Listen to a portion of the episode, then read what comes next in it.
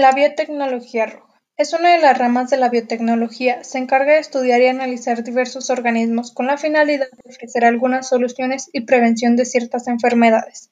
Ha contribuido al desarrollo de diversos medicamentos. Existen muchas vacunas, como la vacuna contra la hepatitis, que se ha logrado desarrollar gracias a los avances proporcionados por esta ciencia.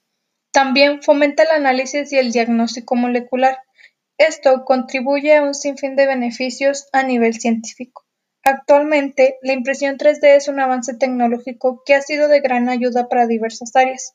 Al combinar la medicina, la impresión 3D y la biotecnología roja, es posible determinar el futuro prometedor que se tiene para el sector salud.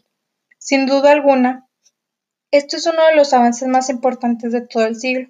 Marcaría la diferencia entre la vida y la muerte de muchas personas. Reportó aquí el biólogo Michelle Alexandra Zúñiga Garza.